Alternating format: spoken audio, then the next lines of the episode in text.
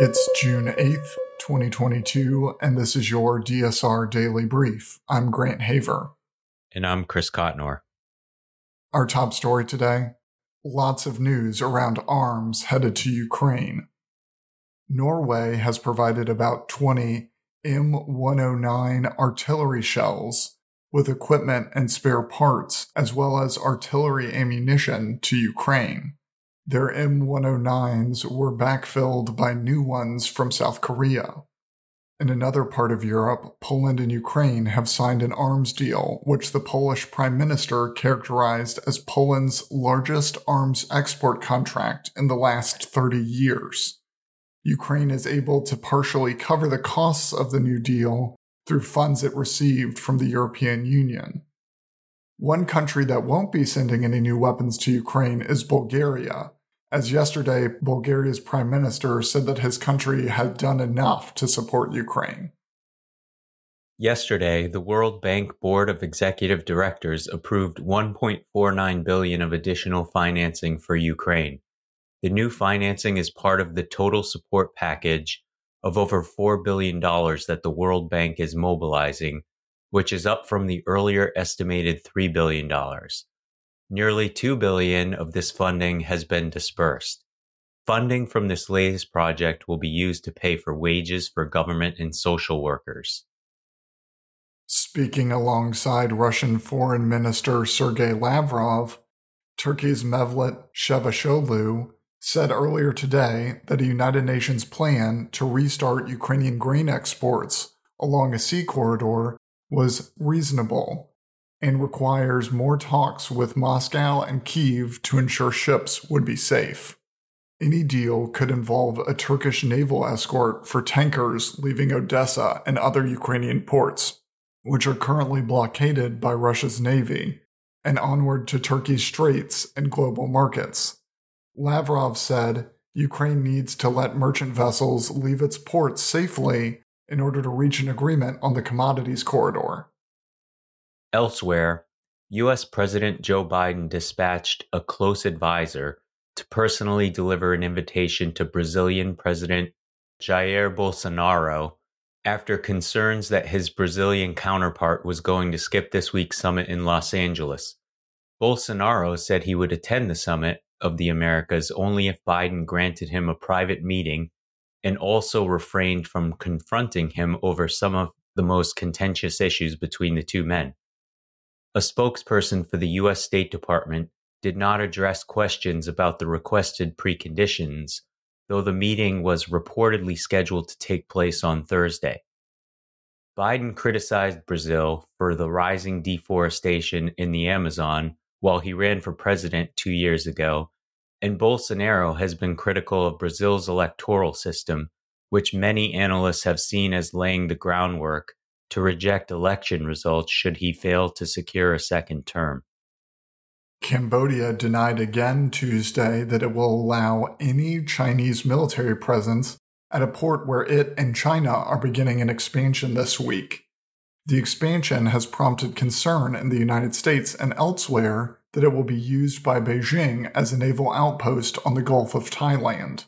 Chief Government Spokesman Phay Siphan described the expansion of the Ream Naval Base as cooperation between China and Cambodia, and denied that the facility on the north side of the Cambodian base would be used in part by the Chinese military, adding that hosting a foreign military power would be a violation of Cambodia's constitution.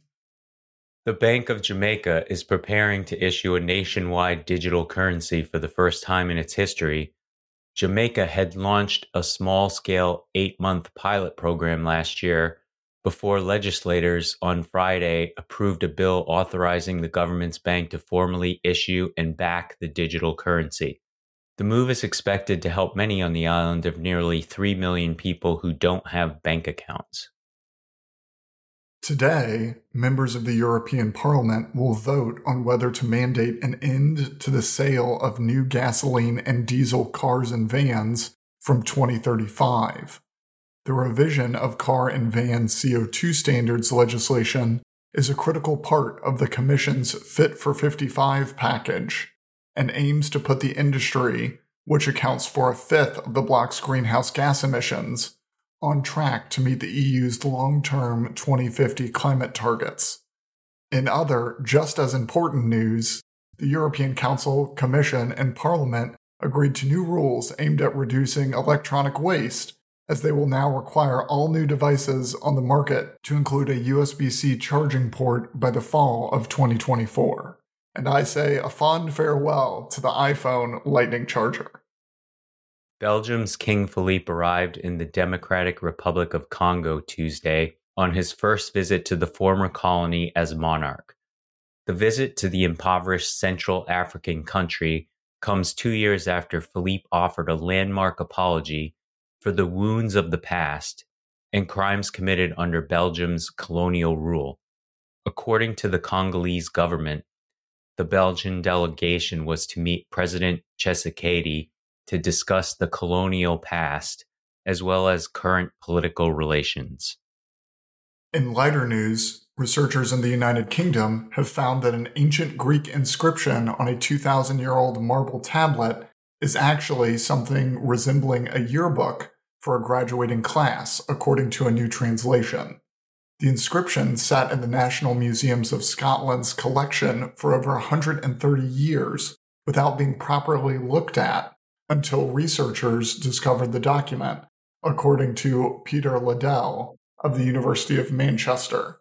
He referred to the inscription as a concise class book, which lists the names of young men within a cohort who finished their year long civic and military training in what was called the ephebate.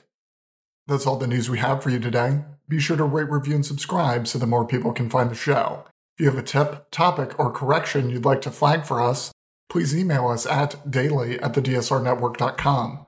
Members of the DSR Network will receive an evening newsletter version of the DSR Daily Brief and bonus weekend briefs. Last weekend, Chris and I spoke with Caitlin Welsh, the director of the Global Food Security Program at the Center for Strategic and International Studies. Thanks to our new members and our longtime members for making these interviews possible. Go to thedsrnetwork.com and become a member to make sure you never miss any of our analysis.